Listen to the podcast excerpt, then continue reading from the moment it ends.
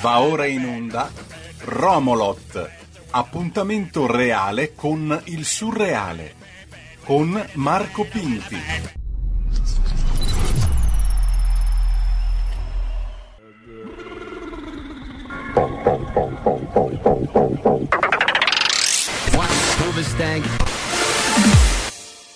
Bebe Chowena, Bebe Chowena, Bebe Chowena. Bebe Chowena, Bebe Chowena, Bebe Chowena.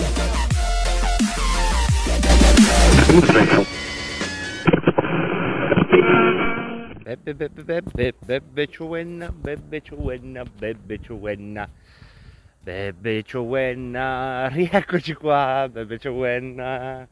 Resta, eh, resta, resta la traccia di Rebelot che è diventata Romolot. Oggi è Pintilot perché siamo in una località non meglio precisata dell'emisfero, dell'emisfero nord-occidentale. Ma dove sei Pinti? Ma cosa importa dove sono, che ore sono? Siamo una radio, sì. Cosa, cosa deve fare una radio? Se cernere. Se cernere parole e ringrazio come sempre il direttur Giulio Cainarca per l'opportunità di questa messa in onda che mi tiene sempre un po' legato a casa. Perché? Perché vabbè, tutto è bello, eh, le avventure della vita, bisogna prendere delle altre strade quando c'è l'occasione, ci mancherebbe tutto bellissimo, però è chiaro che dissemini sempre nel passato un po' di, di pezzi di cuore e un pezzo di cuore è lì. Come voi ben sapete se ascoltavate Rebelot se non lo sapete niente di male ve l'ho appena detto. Ed eccovi qui con il Marco Pinti a quella che è dovunque lot di oggi perché non sono nella città nota alle cronache giudiziarie come Roma e quindi lo chiameremo ovunque lot perché è inutile che mi geolocalizzi così, così, ovunque. Immaginate che passi sotto le vostre finestre, se avete delle finestre, immaginate che tac, girate l'angolo e ci sono io che passo sul marciapiede. Essere, voglio essere ovunque in questa ripresa della stagione di Romolot che per l'occasione sarà appunto Pontidot, diciamo così, visto che siamo nelle giornate che ci portano al grande raduno di Pontida di questa domenica che sta per incipiare, lo so è un riferimento temporale preciso, ma questo vi darà contezza di, un tempo lineare che percorriamo, ma se questa trasmissione voi la doveste sentire in una delle repliche successive, eh, non vi demoralizzate, eh? Amici della replica, non fate i demoralizzati, no, in replica, che gusto c'è, ma come che gusto c'è? Siamo fuori dallo spazio temporale lineare qui su, su, questa non trasmissione. Figurarsi se stiamo lì a guardare il prima, il dopo, la causa l'effetto. Siamo nei 20 minuti di Pontidot oggi e della traccia del Marco Pinti, che sono sempre io, su Radio Libertà. E poi le cose che spero di riuscirvi a dire sono poche, e intanto sto camminando, eh? non sto facendo su e giù da un gradino, sto passando di fianco a una siepe di una villa. E questa cosa delle siepi, non so voi, eh? ma le siepi delle ville sono un confine, ma non confine tra il marciapiede e la villa. Quando iniziano le siepi come fenomeno di massa, allora si entra in quella parte di paese che ha una certa sensibilità all'autogoverno. Ma io dico di più, una parte d'Europa. Però l'Europa io non l'ho camminata tanto a piedi, mentre eh, il paese noto alle cronache come Italia sì. E questo si vede proprio, eh? Lombardia, Villini con la siepe, l'Emilia anche. Toscana già incominciano a esserci, diciamo, palizzate a vista, ferro battuto, lance, castelli, ogni casa è un castello, ma non c'è questa idea della discrezione, della, dell'autonomia in fondo, no? Che dà la siepe. C'è questa morbidezza del confine, che c'è solo in una parte della penisola. Ma non parleremo di siepi, eh? anche perché adesso sto passando proprio accanto a delle inferriate austere fiabesche in ferro battuto e ora attraverso la strada vediamo se mi salvo anche stavolta è un attraversamento a zig zag ecco qua un gran Cherokee che si ferma al mio passaggio. Io mi monto sempre un po' la testa in questi casi perché sapete un omino passante. Ah, si ferma questo bestione per farmi passare. Come vedete ci vuole poco per montarmi la testa. Ecco che ora sono nel boulevard boulevard alberato. Gli alberi che hanno questa cosa che proprio invadono un pezzo di carreggiata, no? c'è questa sensazione di bosco che è vera eh, questa parte di, di viale, proprio cioè, è una terra di confine perché se guardi il cielo dici ah sono in un bosco, invece guardi giù no, senti il fruscio delle auto. Questo per dire più o meno dove siamo e che, come è tradizione di Romolot, anche oggi a Pintot, Pontidot, stiamo camminando. Allora io volevo parlare, volevo dire delle cose, non tante ma anche abbastanza serie in attesa di Pontida e comunque che gravitano intorno alla giornata di Pontida. E non ve ne vogliano tutti quelli che ascoltano Radio Libertà pur avendo altre appartenenze politiche, non si sentano tagliati fuori, eh? anzi, io parlo, io voglio parlare però solo a una precisa categoria di persone stavolta. Gli altri, quelli che adesso dico, eh, non si sentano chiamati tagliati fuori, cioè ascoltate, è interessante credo sapere cosa ho da dire, cosa si dice in un mondo che se volete, quello che sto per evocare, è un po' più chiuso del mondo che viviamo, ovviamente. È parecchio più chiuso perché oggi voglio stringere molto il cerchio e, ed è una cosa soggettiva, eh? cioè, a, chi mi, a chi non dico mi interessa, a chi sento la necessità di parlare io oggi. E qui io voglio parlare ai leghisti. E qui c'è un, un momento di smarrimento, no? i leghisti. Ah, com'è? Come se me li riconosci i leghisti? Hanno eh, le orecchie a punta, i piedi pelosi. No, no, adesso mi spiego meglio. Per leghisti, non me ne vogliano gli altri, eh? Uso questa parola per intenderci e intendo quelli che quando c'è da votare, qualsiasi cosa succeda, qualsiasi cosa succeda, sia che la Lega vada bene, vada male, dica cose giuste, dica cose sbagliate, ah, qualsiasi cosa succeda, i leghisti che intendo io in questa diciamo riduzione della categoria, intendo quelli che vanno a votare, cercano il simbolo della Lega e lo votano, sempre. Cioè non c'è, non c'è modo di fargli cambiare idea perché non è un'idea, è un'appartenenza, cioè non vanno a votare dicendo io la penso così, ma vanno a votare dicendo io sono di questa storia. Ecco, sono figlio di questa storia, anche se magari mi sono iscritto un minuto fa, però la sento come la mia storia, non come un'idea che oggi, non come una cosa che si può cambiare, ecco. Ecco, io volevo parlare a loro e parlando solo a questa diciamo, comunità necessariamente più piccola di tutte le altre che a cerchi concentrici ci portano fino agli elettori della Lega, fino agli elettori del centrodestra, agli indecisi, agli antisistemi. No, no, no, no, io voglio parlare proprio al primo cerchio che fa il sasso quando cade nell'acqua.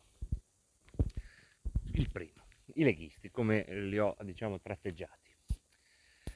Allora, parlando a voi non c'è bisogno di eh, affrontare il primo argomento, no? quello di cui parlano tutti, cioè perché votare la Lega piuttosto che un altro partito. Tra noi non c'è neanche, abbiamo già risposto, perché può esistere un partito che ha idee migliori, ma non è la nostra storia, non è il nostro mondo. Lo rispettiamo, lo ascoltiamo, magari vorremmo portare quanto c'è di buono in quel mondo nel nostro. E questa secondo me è una cosa importantissima. Però non è il nostro mondo. Quindi possiamo andare a farci un giro, possiamo fare una vacanza ideale eh, su altre rotte di pensiero, ma casa nostra non è quella, lo sappiamo.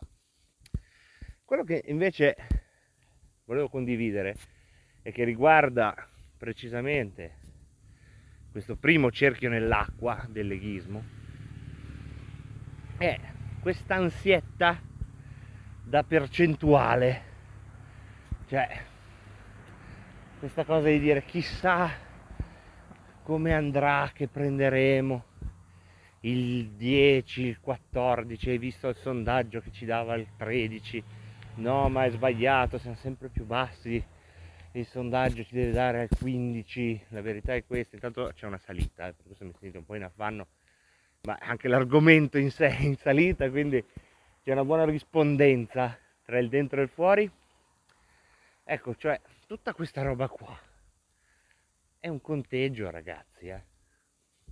È solo un conteggio. Di chi? Il 26 settembre, quando apriremo la porta di casa e guarderemo, incroceremo 10 persone, grazie a questo conteggio potremo intuire dalle facce quanti sono quelli che la pensano come noi. Certo, anch'io vorrei che fossero tanti, sempre di più, ma non ci vuole troppa esperienza no? per imparare come questo conteggio ha una sua ciclicità, a volte è più alto, a volte è più basso. E e come in fondo quella cosa che chiamiamo percentuale è importante per definire, eh, come si dice, come si chiama quella roba della Formula 1? C'è il Gran Premio, ma prima c'è le prove libere, sì, che determinano la griglia di partenza, si chiama così? Ecco, sì, bravo, la pole position. Ecco, non confondiamo le prove con il Gran Premio le elezioni sono le prove. In base alla percentuale tu sai com'è la griglia di partenza, no? quello che ha preso più voti parte in pole position. Sì, va bene, ma poi il Gran Premio è un'altra roba.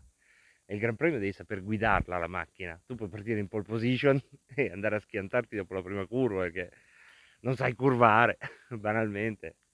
Pensiamo al Movimento 5 Stelle L'ultima pole, vogliamo parlare dell'ultima pole position del Movimento 5 Stelle, dai. È stata una cosa proprio, arrivati in pole position, poi quando è stato il Gran Premio, proprio c'era un problema proprio di capire, ma questo è il volante, ma cosa sono quelle, lu- quelle lucine che ci sono lì, quel bottone cos'è? O, o altri partiti che sono partiti, Renzi, quando è partito in pole position Renzi, vogliamo parlare anche lì, ah, no, no, io questa curva non la fo, io questa curva non la fo, sono meglio io della curva, si taglia, bam.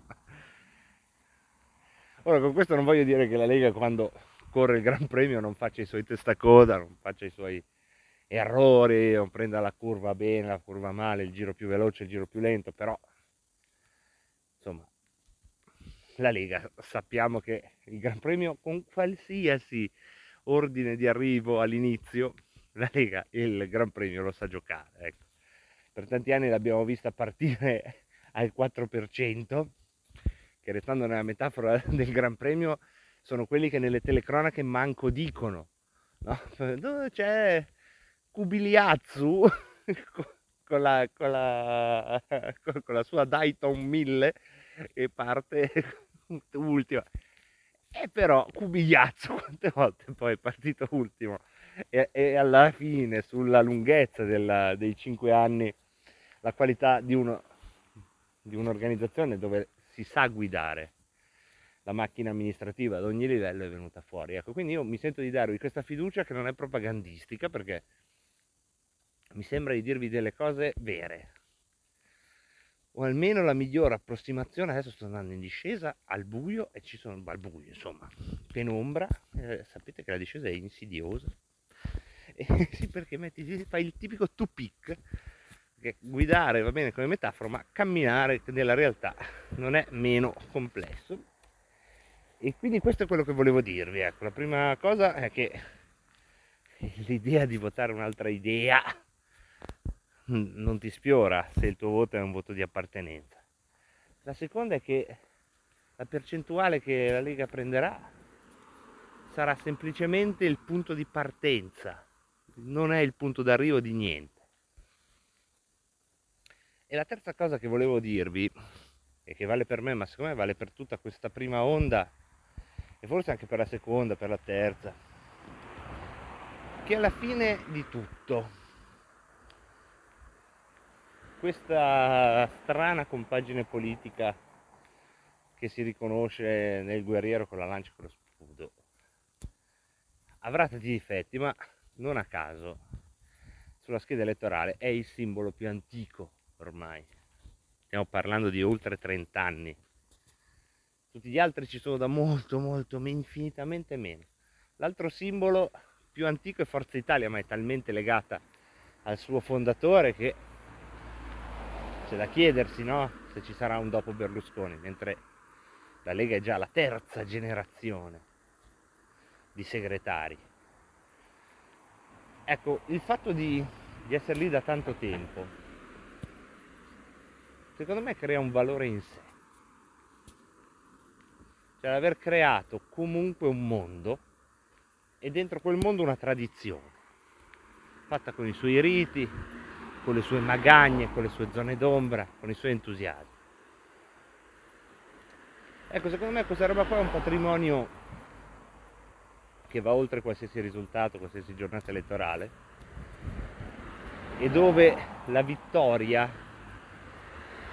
se, se vogliamo usare questo termine così, pieno di, come si chiamano quelle cose che danno, eh, pieno di steroidi e anfetamine, no? La vittoria, dobbiamo vincere. Ecco, ma cos'è la vittoria? Non dov'è la vittoria, cos'è la vittoria? Ecco, la vittoria forse è semplicemente il fatto che questa storia continua ad andare avanti e continua a fare il suo percorso. Lo so, la sto mettendo un po' poetica per alcuni, ma chi se ne frega, ragazzi. Così è come la, la sento io e così è come la volevo far sentire a voi. Se non so se ci sono riuscito. Però ci tenevo su quest'ultima cosa, cioè l'importante è che Pontida sia Pontida, cioè, che c'è, tac, si fa, e che la Lega è lì. Tutto il resto siamo pronti ad ogni entusiasmo per qualche altra notte indimenticabile e siamo pronti ad assorbire qualsiasi genere di difficoltà perché è anche una storia di, di cicatrici, di ferite, di, di pagine oggettivamente sanguinanti la storia della Lega però comunque da ognuna di esse c'è stato sempre quel qualcosa che ha fatto rialzare, riprendere la strada. Ecco, io penso che per citare Bossi, un comizio una decina di anni fa, eh, quando disse che quando moriremo il Signore, Bossi ogni tanto usava questi accenti quasi teologici, anzi quasi, senza quasi, insomma, teologici, e quando disse che quando moriremo il Signore non ci chiederà conto di chissà quali risultati, ci farà una sola domanda e chiederà quante volte sei ripartito. Eh, non l'ho detta bene come la disse lui, però il senso è quello, insomma. E questo è quello che vi volevo dire. Poi lasciamoci anche prendere dalla frenesia, dal nervosismo, dall'ansia, dall'angoscia. Va bene? ma viviamola anche per quella che è, un'ansia agonistica. Certo che ci fa piacere avere il nasino davanti rispetto alle altre forze politiche, però viviamola per quella che è e non perdiamo di vista il senso di quello che facciamo, che non è certo esaurito il giorno 25 settembre.